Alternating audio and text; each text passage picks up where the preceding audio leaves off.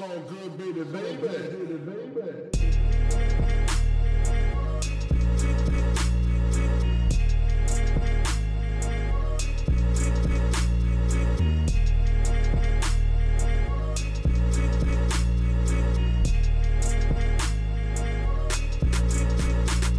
Hallo zusammen, mein Name ist Jan Wehn und ihr hört eine neue Folge vom All Good Podcast. Dieses Mal habe ich mich mit Gold Roger unterhalten und zwar über sein neues Release Discman Antishock 2, das am 8. Mai erscheint.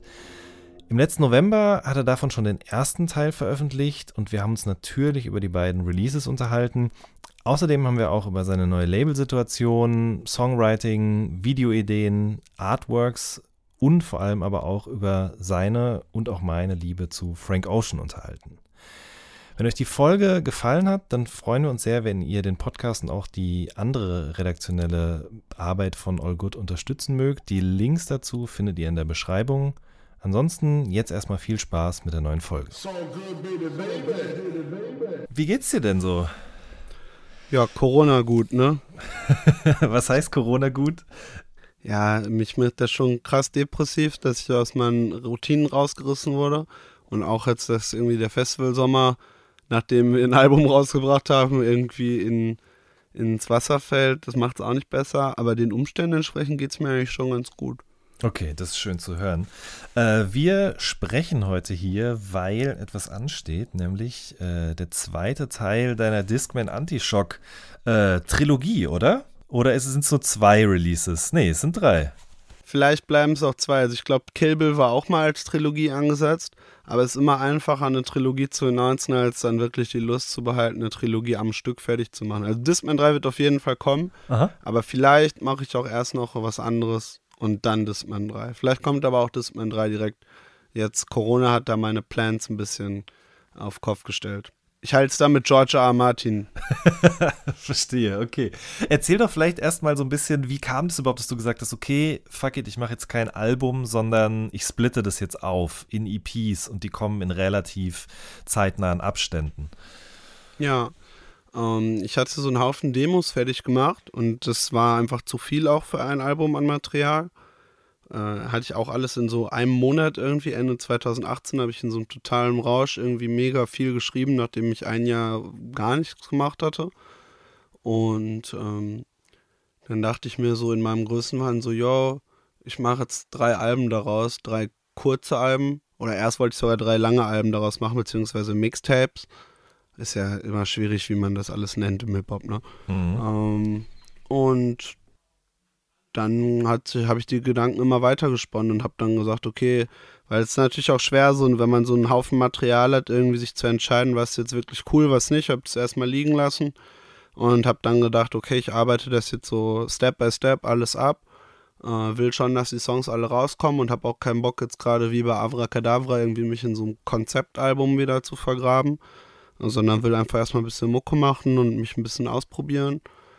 Und ja, es war auch so eine Zeit, wo alle dann gesagt haben, also dann irgendwann habe ich dann gemerkt, okay, das, das wird was, aber dann war natürlich auch, dass alle gerade auf diesem Single-Film rumgeritten sind und sich eingeredet haben, ja, die Single ist das neue Album, es gibt kein Album mehr. Was ich natürlich scheiße fand, weil ich mich selber immer noch eher so als Albumkünstler wahrnehme. Aber Mhm. ich sehe natürlich auch den Punkt, dass sich keiner mehr so ein 15-Track-Album am Stück irgendwie da keiner sich dafür hinsetzt und sich das so zu Gemüte führt, während auch noch 20 andere Hitsingles an dem Tag rauskommen.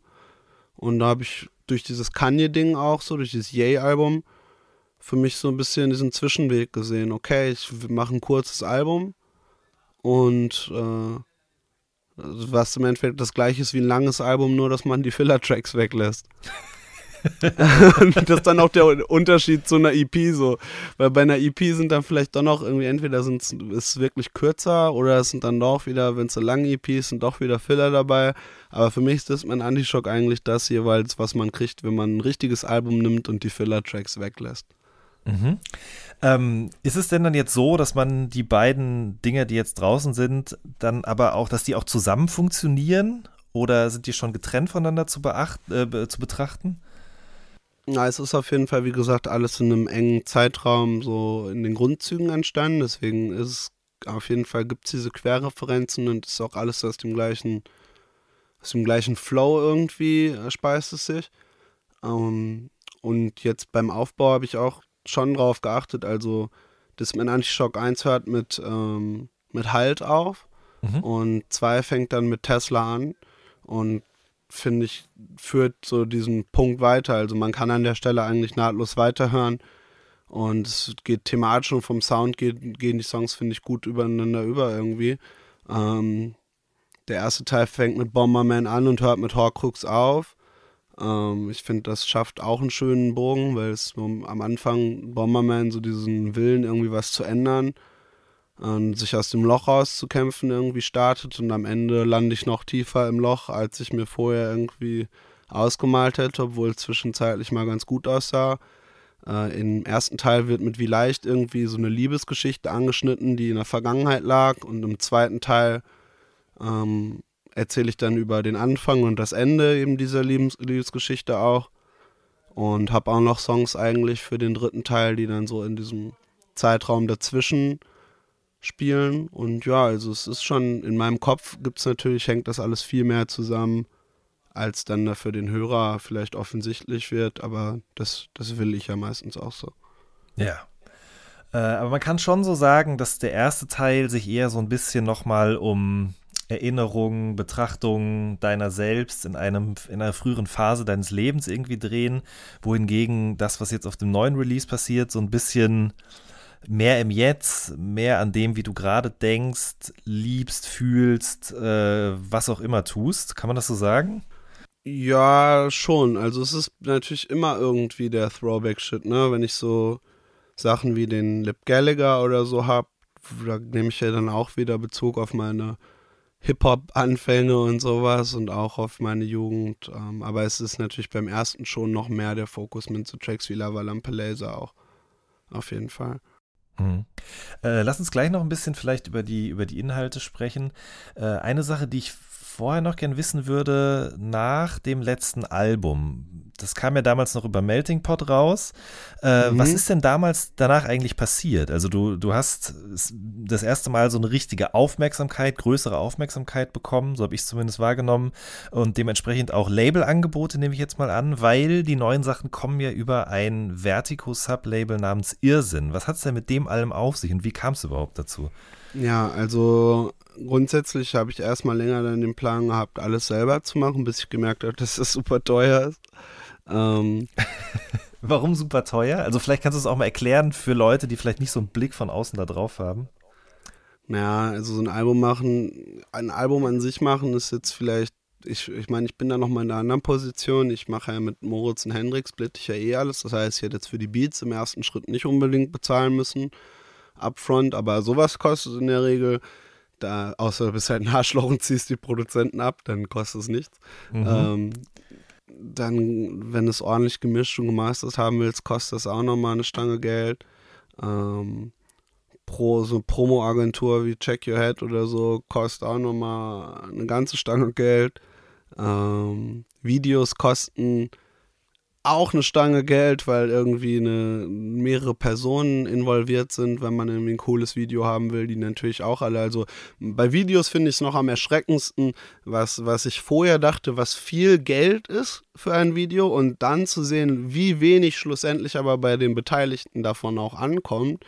Da ist bei einem Video natürlich, kann man echt, ähm, das ist eine sehr enttäuschende Feststellung, wie viel Geld man da theoretisch reinpumpen könnte.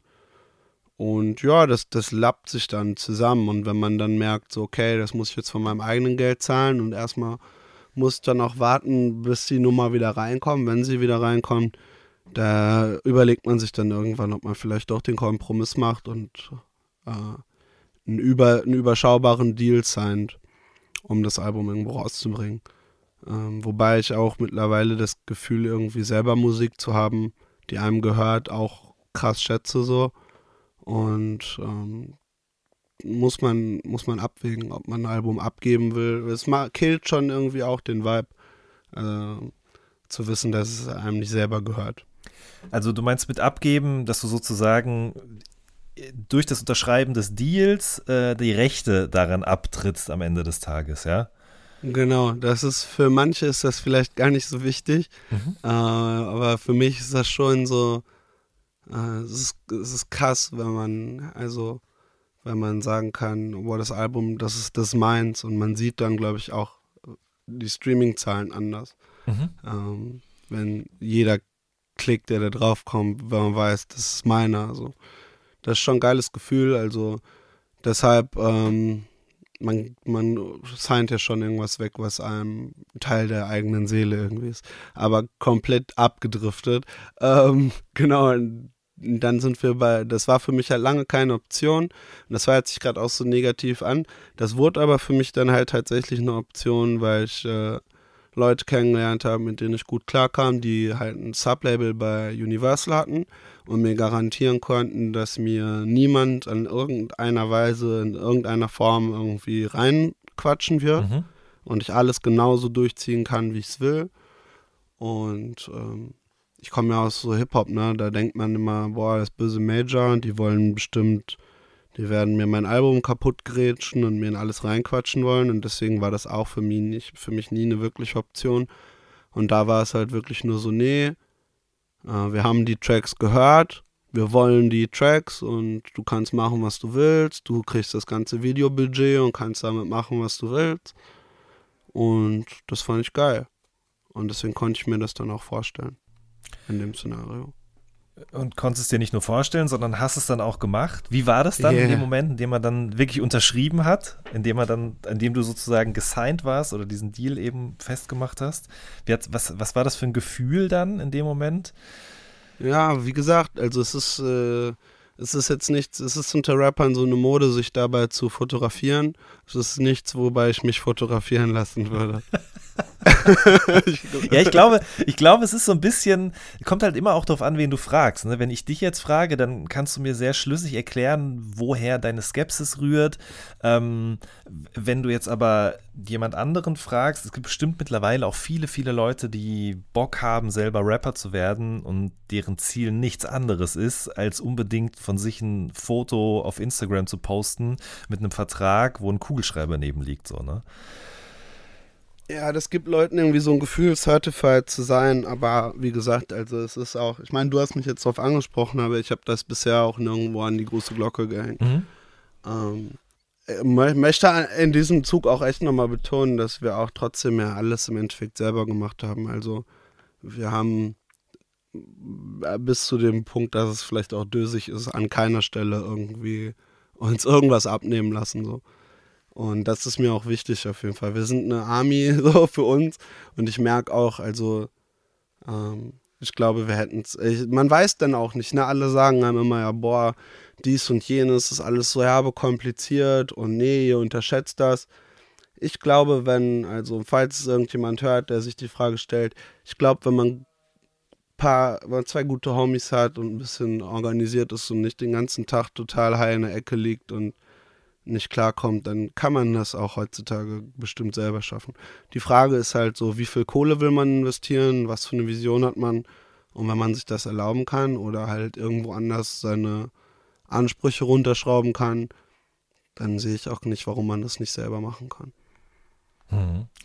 Ich kann mir halt schon vorstellen, ähm, dass in dem Moment, in dem da einfach eine finanzielle Absicherung über einen gewissen Zeitraum irgendwie ist, dass man dann vielleicht sich noch mehr auf die Musik und auf das Eigentliche irgendwie konzentriert, weil man nicht immer im Hinterkopf hat, fuck it, das kostet so und so viel Geld, ich muss bis, bis da und dahin das irgendwie wieder drinne haben oder wie auch immer. Also, dass da theoretisch auch eine gewisse Leichtigkeit oder Sorgenfreiheit eine Zeit lang zumindest irgendwie mit einhergehen kann. Eben, das ist es ja. Also ich hatte diese Tracks fertig und ich hatte echt Bock, das auch vielleicht selber zu machen, aber ich bin auch psychisch auf jeden Fall dann zu der Zeit ganz schön am Band gegangen. Und dann all mein Geld, was ich jetzt irgendwie noch auf dem Konto liegen hatte von den Touren und so, ähm, da reinzuballern und dann wieder enthaltsam wie so ein Mönch leben zu müssen oder so. Ja, hätte ich dann einfach an dem Punkt keinen Bock. So. Hätte ich, glaube ich, hätte mich auch krass gestresst. Ist auch ein Risiko, klar. Ja, wenn ich jetzt irgendwie von zu Hause Kohle gehabt hätte oder so, hätte ich meine Eltern angeschnurrt, aber meine Mutter ist halt, meine Mutter ist Arzthelferin, so, das war jetzt keine Option. Und mein Vater kenne ich nicht. Also habe ich keinen Kontakt, so deshalb war da auch niemand, den ich jetzt nach Geld fragen konnte. Mhm. Äh, du hast gerade gesagt, so, ihr habt, oder auf mich wirkt es auch so, ne? Alles, die Videos, Artworks, die Musik und so weiter. Man wäre halt überhaupt nicht darauf gekommen, dass du da jetzt irgendwo irgendeinen Vertrag unterschrieben hast, weil es halt eben alles von euch kommt und immer noch genauso klingt und aussieht, wie man das halt von dir irgendwie gewohnt ist. Ja. Ähm, ich würde das gerne auch ein bisschen noch durchsprechen, wenn du Bock darauf hast, Klar, wer da jetzt in welcher Form eigentlich überhaupt wie involviert war. Du hast gerade schon äh, Dienst und Schulter angesprochen, die, wie ich finde, einen extrem niceen Job mal wieder gemacht haben, was die Produktion angeht. Ähm, wie habt ihr denn zusammen an diesen Songs gearbeitet oder wie kann man sich ganz grundsätzlich so euer Arbeitsverhältnis oder euren Studioalltag vorstellen? Ja, also bei Avra war es noch ein bisschen mehr so, dass wir wirklich jeden Beat von, von Anfang bis zum Ende im Studio zusammengebaut haben. Ähm, diesmal war es dann so, dass nach Avra irgendwie so eine längere Phase war, wo wir viele Sachen angefangen haben, die dann irgendwie ins Leere geführt haben. Und ähm, irgendwann hat sich dann so entwickelt, dass der Workflow für dieses Album eher war, dass dann die Boys im Studio Beats gebaut haben. Und wir wussten ja dann irgendwie, was, was jetzt irgendwie Gold Roger Material ist. So. Den Sound hatten wir uns zusammen erarbeitet. Ähm, und Ganz kurz, was ist das? Was ist der Sound? naja, irgendwas mit Gitarre, Synthi, ein bisschen weird, äh, ein bisschen alternativ und im Zweifelsfall irgendwie ein Beat, den jetzt ein Wenders nicht so picken können würde. ähm, Okay. Catch mich, meistens catch mich, wenn irgendwie ein, eine Gitarre und ein Geräusch, das klingt wie irgend so ein Anime-Laser. Da bin ich meistens am Start. ähm, ich fand's, ich fand's dann, ja, ich, diesmal war es dann halt so, dass die Jungs dann mehr Beats gebaut haben irgendwie und ähm, mir die geschickt haben und ich dann daraus so gepickt habe. Es waren dann auch immer nur Loops irgendwie. Und ich mittlerweile, dadurch, dass wir viel Mucke gemacht haben und ich auch irgendwie besser im Songwriting geworden bin, dann halt anhand von so einem Loop irgendwie sagen konnte, yo, okay, pass auf, der Song wird so, ich fange an mit einem gerappten Intro, dann kommt die Hook, dann, äh, dann kommt, dann müssen die Gitarren weggehen und dann will ich hier so eine Pre-Hook und bla und dann habe ich so ein Lavalampe Laser Arrangement im Kopf irgendwie gemacht, bin dann damit mit so einem Textlayout ins Studio gegangen habe mit den Jungs die Beats dann immer in die Richtung fertig gebaut, wie ich sie mir vorgestellt habe. Und dann habe ich den Text zu Ende geschrieben. Das war jetzt mehr, mehr so der Workflow. Bei Avra haben wir wirklich 15 Beats zusammengebaut, davon sind 13 aufs Album gekommen. Und diesmal war es eher so, dass die Jungs, glaube ich, 100 Beats in der Dropbox hatten mit der Zeit. Und ich irgendwann da so einen so Faden drin gesehen habe und dann gesagt hat, yo, pass auf, das sind die Beats und lass die mal fertig machen. Und dann habe ich das Album äh, gerockt.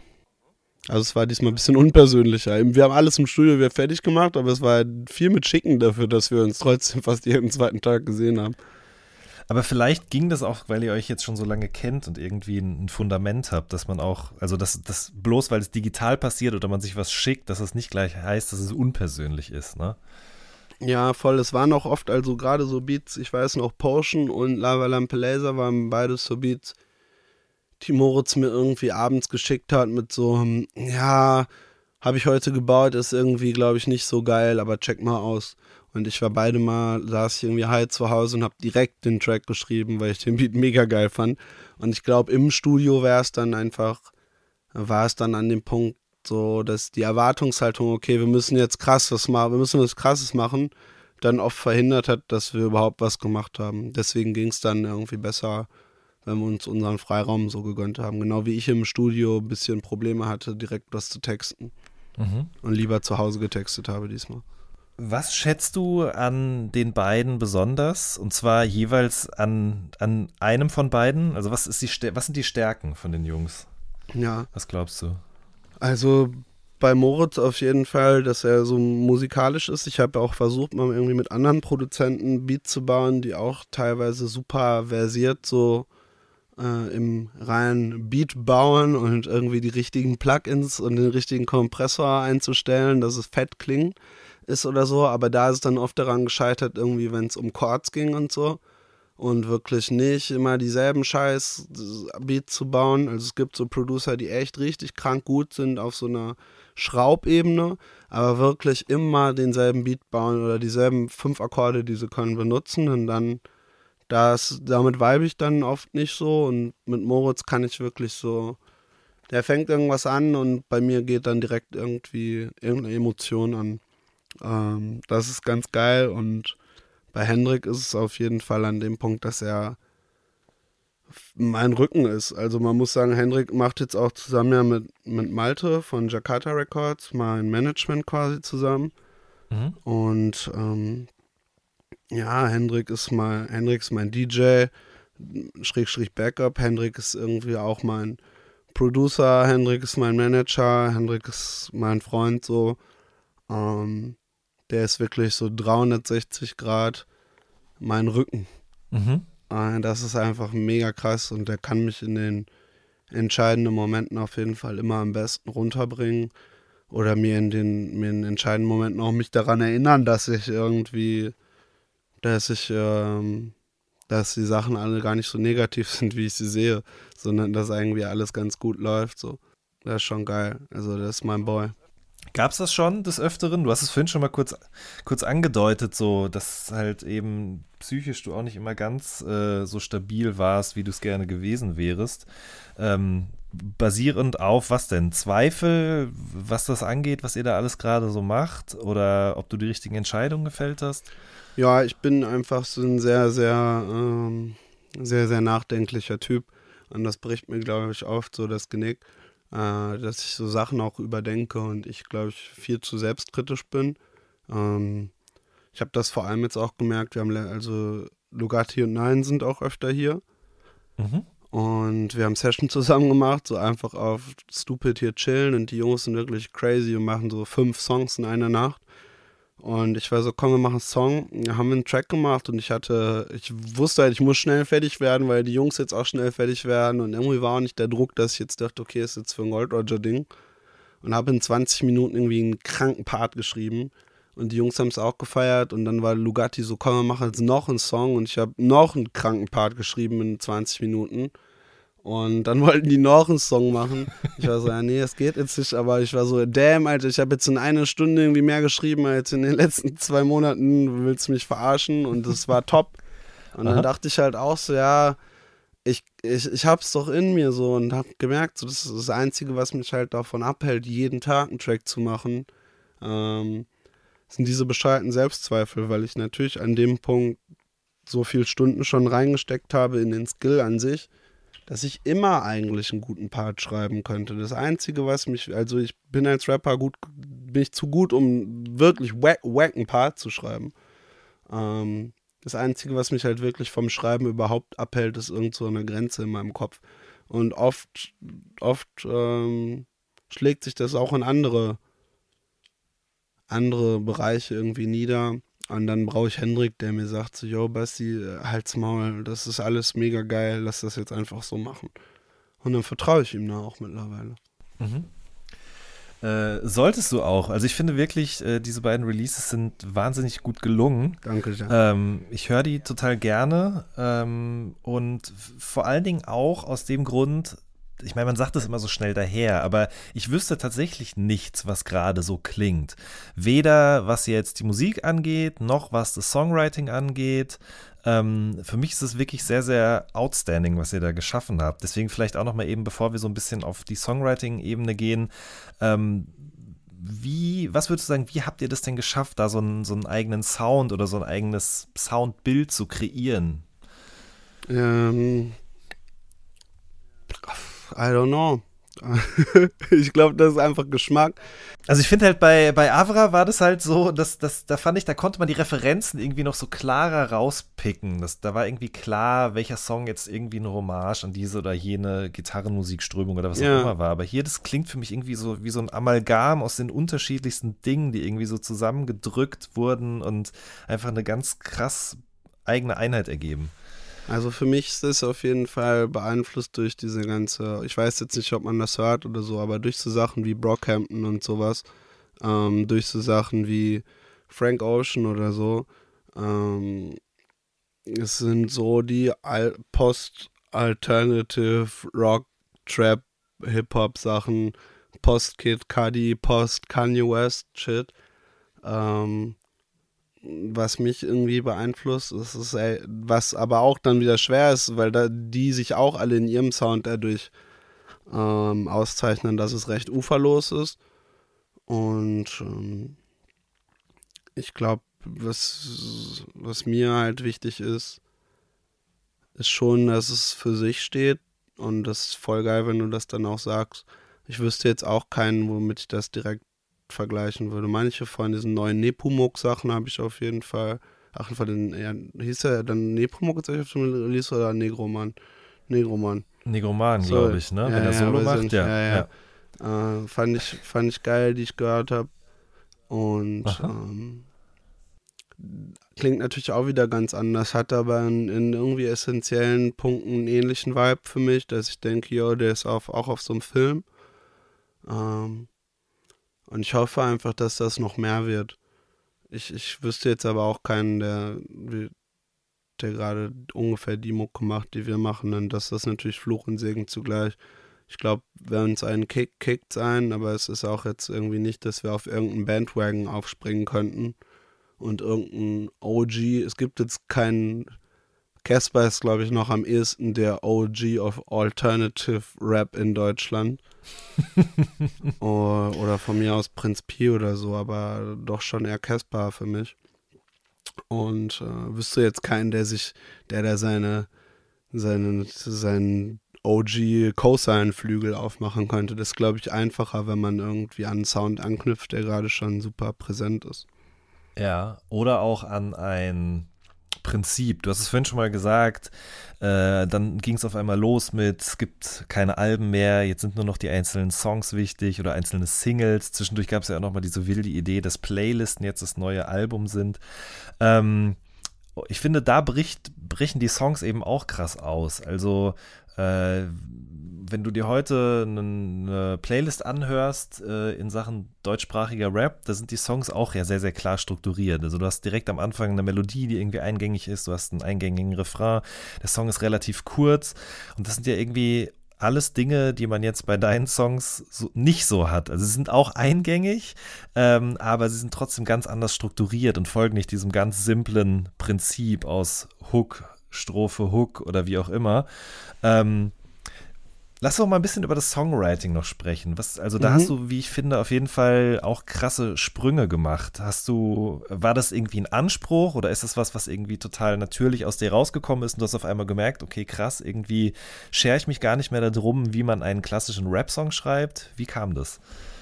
Ich glaube, das war auch dann einfach irgendwann, irgendwann schleicht sich sowas dann natürlich ein. Also es war jetzt nicht, dass ich mir an irgendeinem Punkt gedacht habe, boah, es muss jetzt mehr mehr aufgeschlüsselte Segmente geben. Es muss irgendwie so eine Pre-Hook geben und äh, hier und da muss noch ein B-Teil oder so, sondern das kommt mittlerweile eigentlich ganz ähm, natürlich, eher weil es mich dann anpisst, einen ganzen jetzt immer wieder das Gleiche zu machen in einem Song. Also jetzt, oh, okay, ich schreibe jetzt den, den zweiten Part nochmal genauso wie den ersten Part oder ja, ich schreibe jetzt einen 16er. Das ist irgendwie, ich schreibe jetzt einen 16er und einen Hook.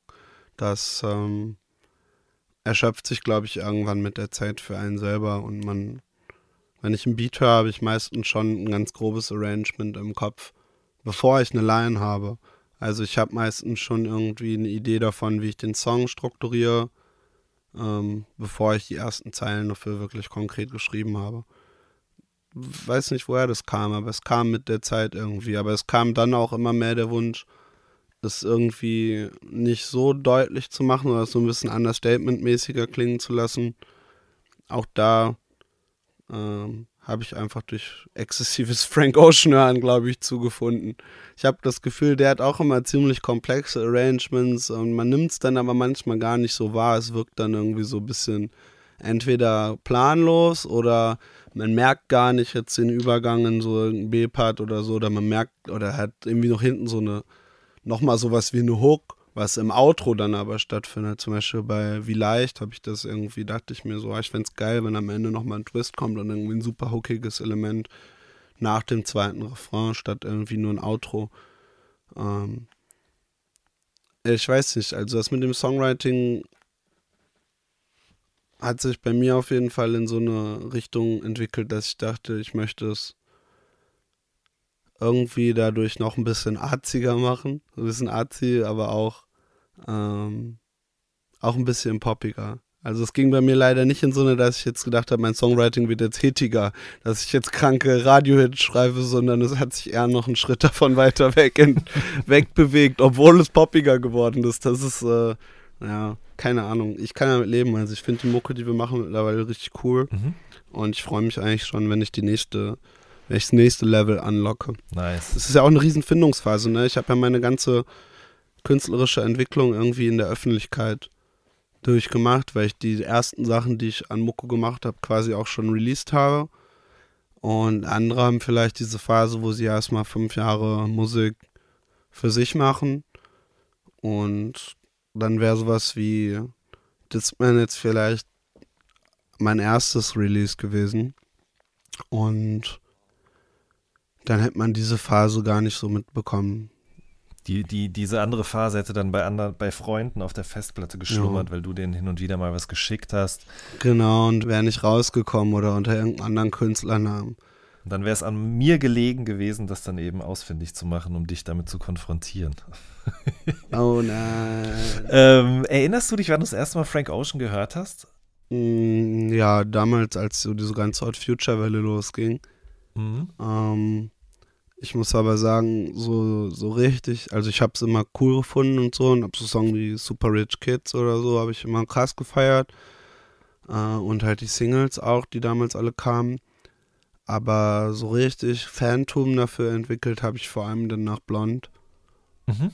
Und ähm, auch so eine Faszination für sein Songwriting. Das kam dann alles so ungefähr auch in der Phase, wo ich angefangen habe. Also in dieser ganzen Phase nach Avracadabra. Äh, Geht mir tatsächlich sehr, sehr ähnlich. Also ich, ich fand die Sachen davor auch immer schon echt gut, weil er hat einfach eine gute Stimme und äh, dementsprechend kann der halt auch irgendwas singen und sei es nur banale Liebeslyrik, sage ich mal, und man findet es schon gut. Aber ich habe irgendwie auch das Gefühl gehabt, dass mit oder nach Blond ich erst so richtig verstanden habe, vielleicht hat er auch erst so richtig verstanden, wer er eigentlich als Künstler ist, wer er gerne in der Außenwirkung sein möchte. Und ich finde, bei ihm ist es, auch wenn auf eine andere Art und Weise, ganz ähnlich wie bei dir auch. Also wie das alles aussieht, äh, wie sich das anhört, wie sich das anfühlt und so weiter. Ich finde es irgendwie, dass, da gibt es auf jeden Fall deutliche Parallelen. Und äh, ich mag einfach, dass die Sachen von ihm einerseits so äh, wahnsinnig artsy sind, wie du gerade so gesagt hast. Ähm, Ja. und man einfach merkt, wie viel Konzept oder eben auch Tiefsinn dahinter steckt oder Dinge, die abseits des Mainstreams passieren. Und gleichzeitig ist es trotzdem auch auf einer auf einer ja, oberflächlichen Ebene irgendwie zu konsumieren, wenn man das so sagen kann. Voll, man kann das auch so richtig beiläufig hören und ist dann auch cool. Aber man kann es auch richtig tief analysieren und findet noch tausend Sachen. Und ich finde, das hat auch diese Kompromisslosigkeit. Also nicht so eine Kompromisslosigkeit im Sinne von, ja, ich mache jetzt was, was irgendwie sich total wegbewegt von allem und gar nicht irgendwie, was so bewusst komplett unzugänglich ist, so äh, und gegen den Strom schwimmt, sondern er macht einfach viele Sachen, die man schon so mit poppiger Musik und so einem Hang zu, zu sehr äh, zugänglicher Musik identifiziert, aber in den entscheidenden Momenten in, hat man immer das Gefühl, er entscheidet sich dann doch eher cool zu sein und äh, und under, auf so eine, eine gewisse Art irgendwie undergroundig sein zu wollen oder drauf einen Fick zu geben. Aber macht das schon immer sehr bewusst. Also man hat nicht, man hat bei ihm konstant das Gefühl, dass wenn er wollte, er morgen auch noch mal so einen Song wie Lost raushauen könnte. Also das ist bei Frank Ocean richtig krass, dass man das Gefühl hat, ja, das sagt ja, sagen so viele Musiker von sich dieses, ja, wenn ich wollte, dann würde ich irgendwie das, dies und jenes machen und dann wäre ich super erfolgreich. Und bei fast allen klingt es irgendwie verbittert und gelogen, aber bei so einem Frank Ocean hat man tatsächlich das Gefühl, boah, wenn er wollte, würde er sich drei Hits aus dem Ärmel schaukeln. Und das finde ich mega cool. Safe, ja. Vor allen Dingen auch eher im direkten Vergleich mit The Weeknd. Ich habe damals, habe ich neulich wiedergefunden, das muss so 2011 oder so gewesen sein, für ein Magazin, bei dem ich gearbeitet habe, so eine Doppelgeschichte gemacht über die beiden, Mhm. die eben sich aufgemacht haben, um RB zu verändern. Weil damals kam Weekend ja mit diesen House of Balloons Mixtape Ja. äh, Dingern und Frank Ocean eben auch im Odd Future Kosmos mit seinen eigenen Mixtapes und es gibt ja auch noch so ältere Track-Sammlungen von ihm und ähm, ich finde halt, also The Weeknd macht auch gute Popmusik, keine Frage, aber i, bei ihm ist es halt überhaupt nicht mehr vorhanden, finde ich, dieses dieses Doppelbödige oder irgendwie auch sowas, was mehr so in den Kunstbereich geht, sage ich mal. Naja, total. Also ja, ich meine, er hat dann irgendwann angefangen mit Max Martin auch Mucke zu machen und so. Und war mhm. voll in diesem, okay, ich will jetzt halt ein Megast, also an dem Punkt genau, wo Frank Ocean sich anscheinend entschieden hat zu sagen, so, yo, nee, irgendwie, irgendwie brauche ich das nicht, hat The Weeknd gesagt, boah, ich will, ich will die größten, die größten Venues der Welt spielen und ich will einer der größten Stars werden. Und ist auch legitim, aber ähm, Mhm. ich denke, sowas wie Frank Ocean ist dann schon immer auch sowas wie eher wie Quentin Tarantino oder so. Ich glaube, das wird die Zeit eher überdauern. Mhm. Ähm, Total. Ähm, apropos Quentin Tarantino, da will ich gleich was zu sagen, aber vorher eine Sache, die ich glaub, auch noch super an ihm schätze und irgendwie total schön finde, ist, ähm, wie ähm, offen er mit seiner Sexualität und so weiter von Anfang an, oder nicht ganz von Anfang an, aber irgendwie umgegangen ist. Und dass, es, dass dieses ganze queere Ding so immer mitschwebt in eigentlich allen Songs und allem, was er so tut. Und damit, glaube ich, auch vielen Männern ein anderes Gefühl gibt als RB-Künstler, die zehn Jahre vorher Musik gemacht haben, von Usher über R. Voll. Kelly oder was weiß ich wen so, ne? total. Das mag ich total. Genau, also das auch und das in Kombination dann auch noch damit, dass er quasi durch dieses ganze Blond-Thema dann auch irgendwie noch diese ganze so, so RB mit Alternative Rock-Elementen irgendwie so und hat auf einmal das ganze Genre so auf den Kopf gestellt, so in der ganzen, über, sa- über zwei Alben irgendwie dem ganzen Ding so einen Twist gegeben, dass, dass das Bild, das du von so einem RB-Sänger hattest, sich komplett gedreht hat, obwohl es vorher halt schon so, so ausgetreten, so einen ausgetretenen Pfad irgendwie nochmal komplett neu erschlossen für Sachen, die danach kamen. Das war schon echt Power-Move. Auch durch so sehr subtile Voll. Gestik. Also es ist ja nicht so, als hätte das jetzt irgendwie groß selber Kanye-mäßig selber erklärt, was er da macht, sondern äh, es hat einfach so seine Wirkung entfaltet und es war schon, das ist schon echt krass.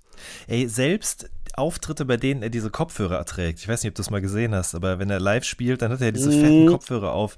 Komplett Das, ja, autistisch. und das ist ja eigentlich ein gutes, eigentlich, eigentlich ist es ein gutes Bild für das, was er da tut. So abgeschottet von der Außenwelt, nur mit sich und seiner Stimme im Einklang, das machen, worauf er Lust hat. Ja, die sitzen da ja auch auf der Bühne so im Endeffekt so aufgebaut wie in so einer Rehearsal-Situation eigentlich. Die Musiker auch, die da auf der Bühne sind, das wirkt alles so, als würden die so für sich da einfach jammen, obwohl es einfach so eine verkackte Headliner-Show ist. Das ist schon auf jeden Fall sehr cool, sehr cool aufgemacht. Ähm, wenn wir schon bei Dingen sind, die man sich auf den Kopf setzt, ähm, du hast neulich äh, ein Still aus dem Tesla-Video gepostet. Ähm, Mit einem Motor, also mit einem Motorradhelm und einem Samurai-Schwert. Ja. Ähm, da musste ich natürlich auch sofort an das Blond-Cover denken, auf dem äh, Frank Ocean diesen Motorradhelm trägt und diesen pinken Hoodie anhat. Ja, Mann. Aber die Referenz ist eine andere. Oder doch? Ja, aber du, du kennst nicht das ursprüngliche Discman Anti-Shock Cover. Doch, du kennst vielleicht, ich weiß nicht, ob du unser erstes, wir haben ja so eine kleine Tour gespielt, jetzt Ende des letzten Jahres und ähm, Da war ich leider nicht.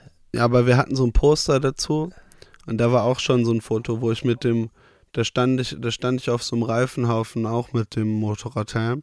Mhm. Wir hatten tatsächlich auch erst vor dem blauen Himmel äh, mit diesem Reifenhaufen, der dann ja irgendwie bei ihm ist es diese Motorradästhetik auch und bei uns war es dann dieser Reifenhaufen und dem blauen Himmel. Und ähm, ja, dieser Motorradhelm oder generell so ein Helm, es gibt, ich habe so einen Mutordner gehabt, da gab es so ein Foto von Basquiat, wo er mit so einem, das war aber so ein Footballhelm saß Aha, und Frank Ocean hat dieses Motorradhelm-Motiv, Kevin Abstract hat das in einem Musikvideo Stimmt. auch aufgegriffen. Und äh, durch dieses Schwertding hatte ich das irgendwie mit Kill Bill auch noch und mh, ich hatte erst schon den Plan, irgendwie das noch bewusster an dieses Frank Ocean Foto anzulehnen. auch um den Vergleich irgendwie zu, zu provozieren, weil ich das Gefühl hatte, okay, spätestens nachdem Bowser mit diesem Drei-Farben-Haus-Cover komplett The Weeknd äh, Starboy-Cover äh, ja. gesnatcht hat, so kann, hätte, ich, hätte ich das jetzt ohne schlechtes Gewissen machen können, so. Ähm, und ich, ich dachte eigentlich, ich hätte dann eher gedacht, ich würde mich gerne in diese Reihe stellen. Also hätte ich mit offenem Arm empfangen, diesen, wenn einer gesagt hätte, du wolltest Frank Ocean beiten und dann hätte ich gesagt, so, ja, aber ist doch geil, wenn du jetzt an Frank Ocean denkst, wenn du an mich denkst, das, das ist doch mega cool. Und hätte mich da gerne in diese Reihe gestellt. Leider ist das Fotoshoot dann irgendwie nicht so covertauglich geworden.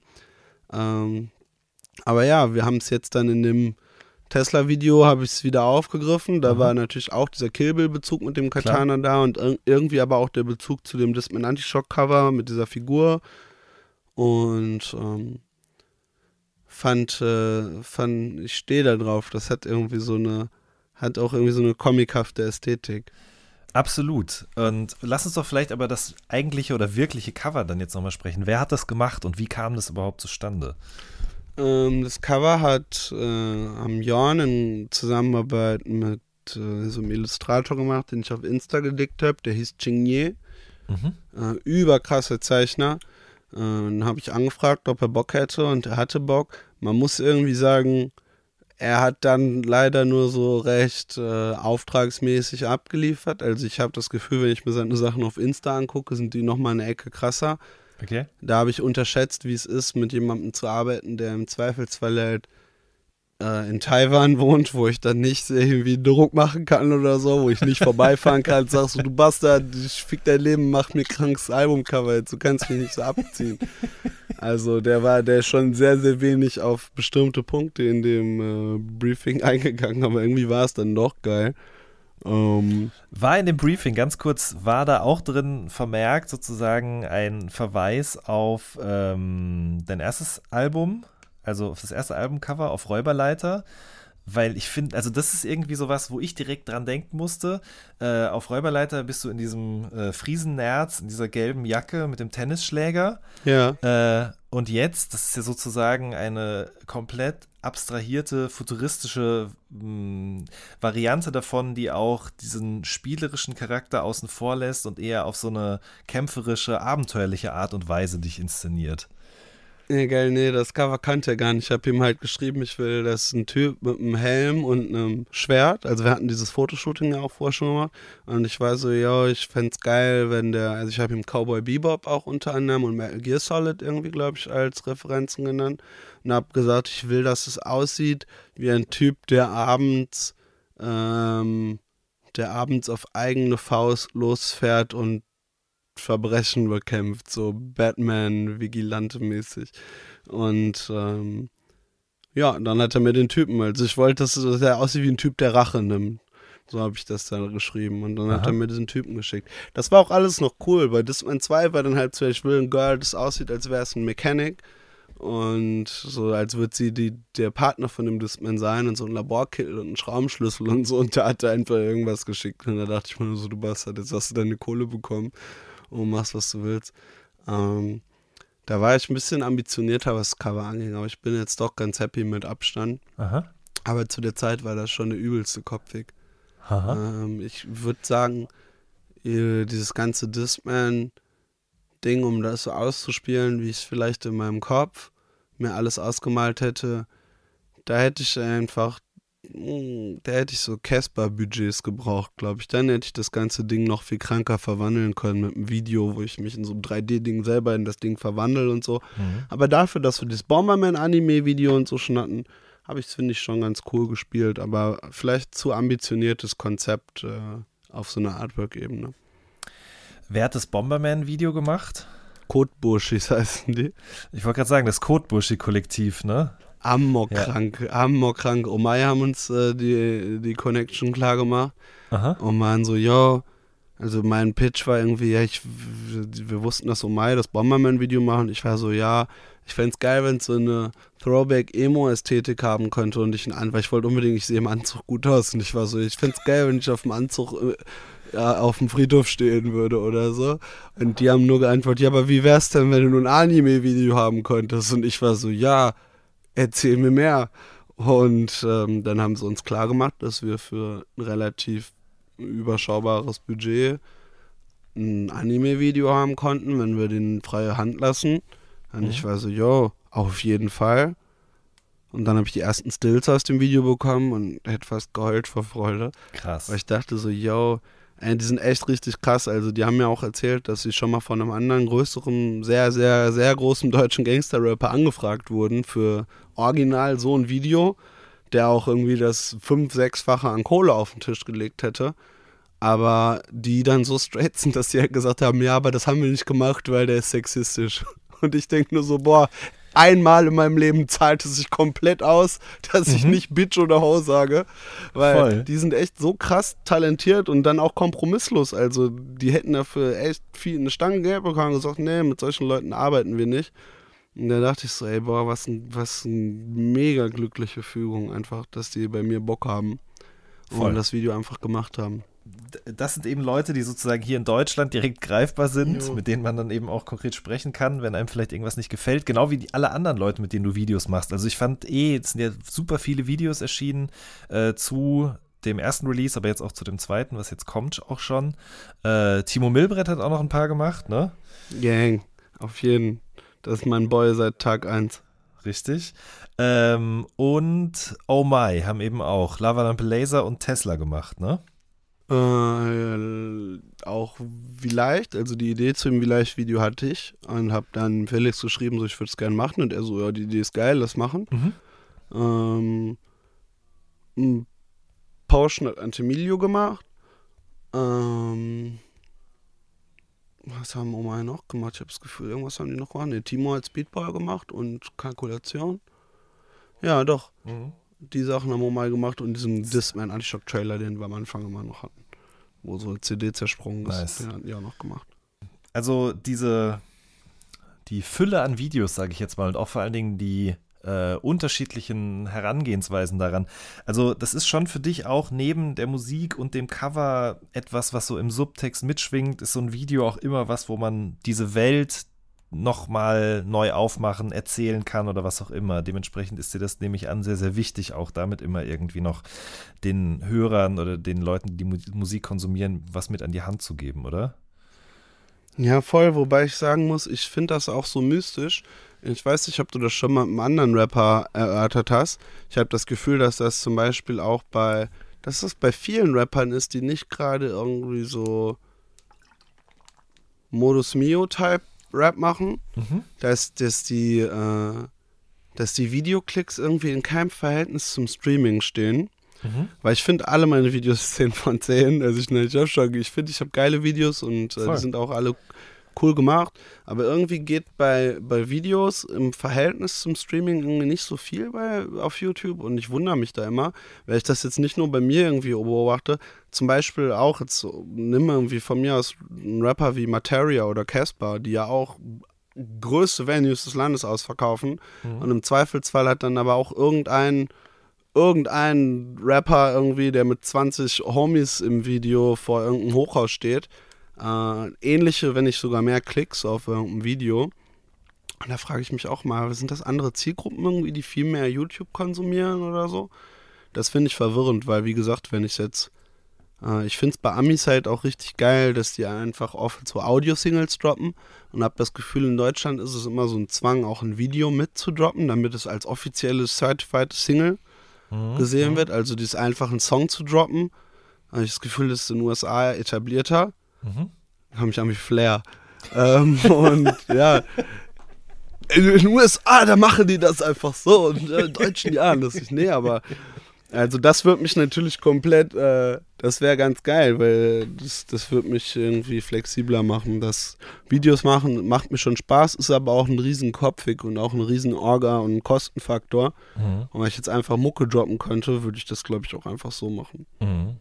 Die Videos äh, laufen auf YouTube. Ähm, deswegen würde ich gerne dich noch auf ein Zitat ansprechen aus, äh, aus den neuen Songs. Ich habe jetzt ganz bewusst eben in diesem Podcast gar nicht so viel mit dir über die Inhalte gesprochen, weil ich äh, an anderer Stelle das auch schon mitbekommen habe, beziehungsweise dich auch so eh so eingeschätzt habe, dass man das vielleicht auch eher im Wagen lässt und die Leute also im Wagen mit äh, V und einem A, ähm, dass die Leute mhm. sich eben dann selber einen Reim darauf machen können oder selber auch was da reinlesen können. Ich finde, die Musik eignet sich da sehr, sehr gut zu. Äh, aber du sagst an einer Stelle in Halt, lass die Finger vom Internet. Ähm, ja. Ich, und ich wollte dich mal ganz konkret fragen, was du damit meinst. Ich schwöre, das ist wieder so ein typischer Basti-Shit, dass ich halt keinen Fick gebe. Weil ich meine auf jeden Fall, das wusste ich auch schon, als ich es gemacht habe, dass ich was anderes meine, als die meisten Leute da drin ähm, sehen werden, weil das, das, den Bezug kann man gar nicht raffen. Ich habe das im Zuge dieser ganzen Artikel 13 Demo, habe ich den Check aufgenommen und stand halt total high vor Mike und hatte gerade diese ganze Axel Voss macht das Internet kaputt aha, äh, aha. Thematik im Kopf. Und war so, yo, lass, weil der Song sich ja natürlich auch gegen so Konservative irgendwie richtet. Voll. Und war ich so, yo, lass die Finger, lass die Finger vom Internet, macht das scheiß Internet nicht kaputt, hört auf, reguliert es nicht. Aber natürlich äh, war mir auch klar auf der anderen Seite, dass es so ankommen wird wie, yo, pass auf mit dem Internet, lass da die Finger von, das ist gefährlich, Kinder und fand es aber auch geil irgendwie. Aber ich habe zum Beispiel den Song live immer angesagt mit Axel Voss, du Bastard, falls du mich hörst. Lass die Finger vom Internet. ähm, also genau in die Richtung ging es eher. Aber ja. ja, das ist so typischer Basti-Move, wo ich dann auch denke, so ja, puh, irgendwie mache ich es ja auch doch für mich.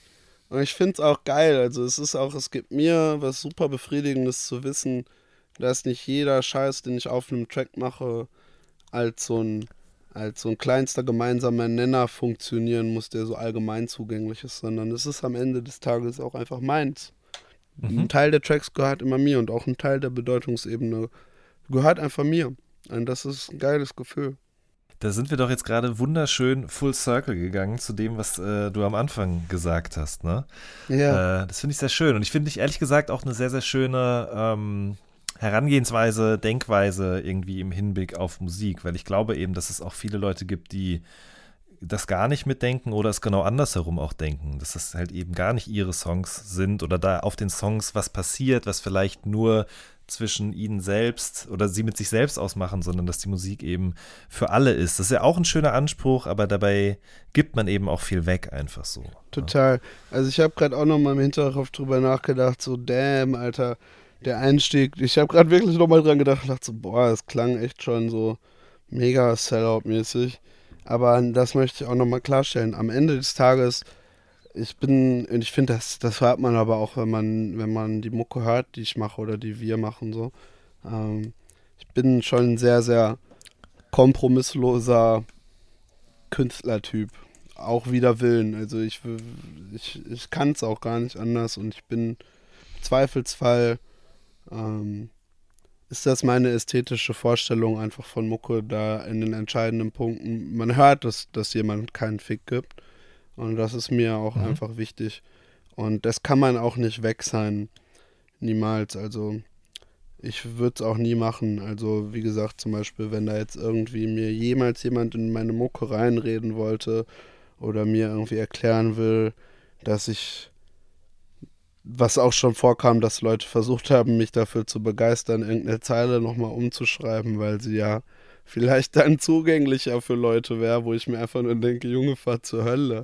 Da ist es überhaupt nicht jetzt, jetzt erst recht, Alter, scheiß komplett auf euch. Oder wenn mir irgendwer sagen will, ja, was, was meinst du denn mit Potion? Hm, ich weiß nicht, ob das so eine gute Idee ist, das so zu rappen. Und ich denke mir nur so, ja, aber ist halt so. Und irgendwie mache ich das ja auch bei allem immer für mich. Also ich mache es natürlich auch irgendwie für, für Konzerte und für Streaming und was weiß ich, aber wenn ich selber nicht wirklich mega geil finden würde, was ich da gemacht habe, dann, äh, dann könnte ich auch einen normalen Job machen. Das wäre im Zweifelsfall wahrscheinlich wesentlich weniger anstrengend so. Oder wesentlich weniger zermürbend so boah, und was hätte ich, wenn ich Musik machen würde, die ich selber dann nicht geil finde? Das wäre das übelste Gefängnis und die letzte Hölle, in der ich mich wiederfinden möchte. So, nee.